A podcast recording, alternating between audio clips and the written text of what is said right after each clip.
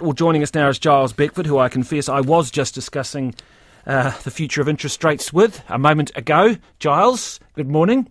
Good morning to you. Well, there's so much to talk about because of the Reserve Bank uh, comments yesterday. Similar sort of sentiment floating around on Wall Street too, higher for longer. It's an arm wrestle at the moment between central banks and uh, financial markets. Financial markets are busting a gut to factor in interest rate cuts, uh, and central banks are basically saying that undermines our work, uh, the work that we've done, the work that we still have to do. We don't want to be rushed. And this is, you know, we've seen this in the past and we'll see it again. Um, the central banks, of course, have the advantage that in the end they make the decisions um, and financial markets have to react accordingly. But uh, it's. Uh, it's an interesting time. Mm. Uh, certainly, the statement put out by the Reserve Bank yesterday uh, was a clear shot across the bows of local markets who've been factoring in uh, rate cuts from as early as uh, May next year. Uh, I see most people are now going back towards the end of next year. The Reserve Bank's track, of course, is saying not until 2025. Although that's not set in concrete, as I uh, discussed with Adrian Orr yesterday.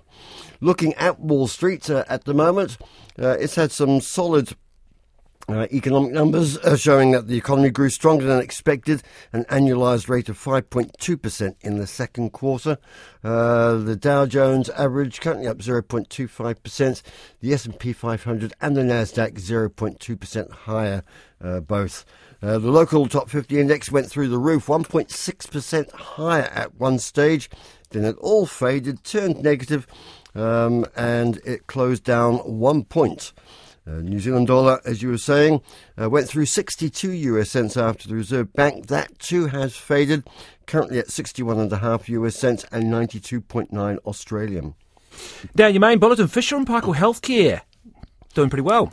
Uh, they had a result that was just at the top end of expectations, and that seemed to cheer people. They also liked the prospects uh, of the outlook uh, that the company was talking about, um, which, once again, although it's not at the heights of uh, the uh, of the pandemic earnings, it's still positive.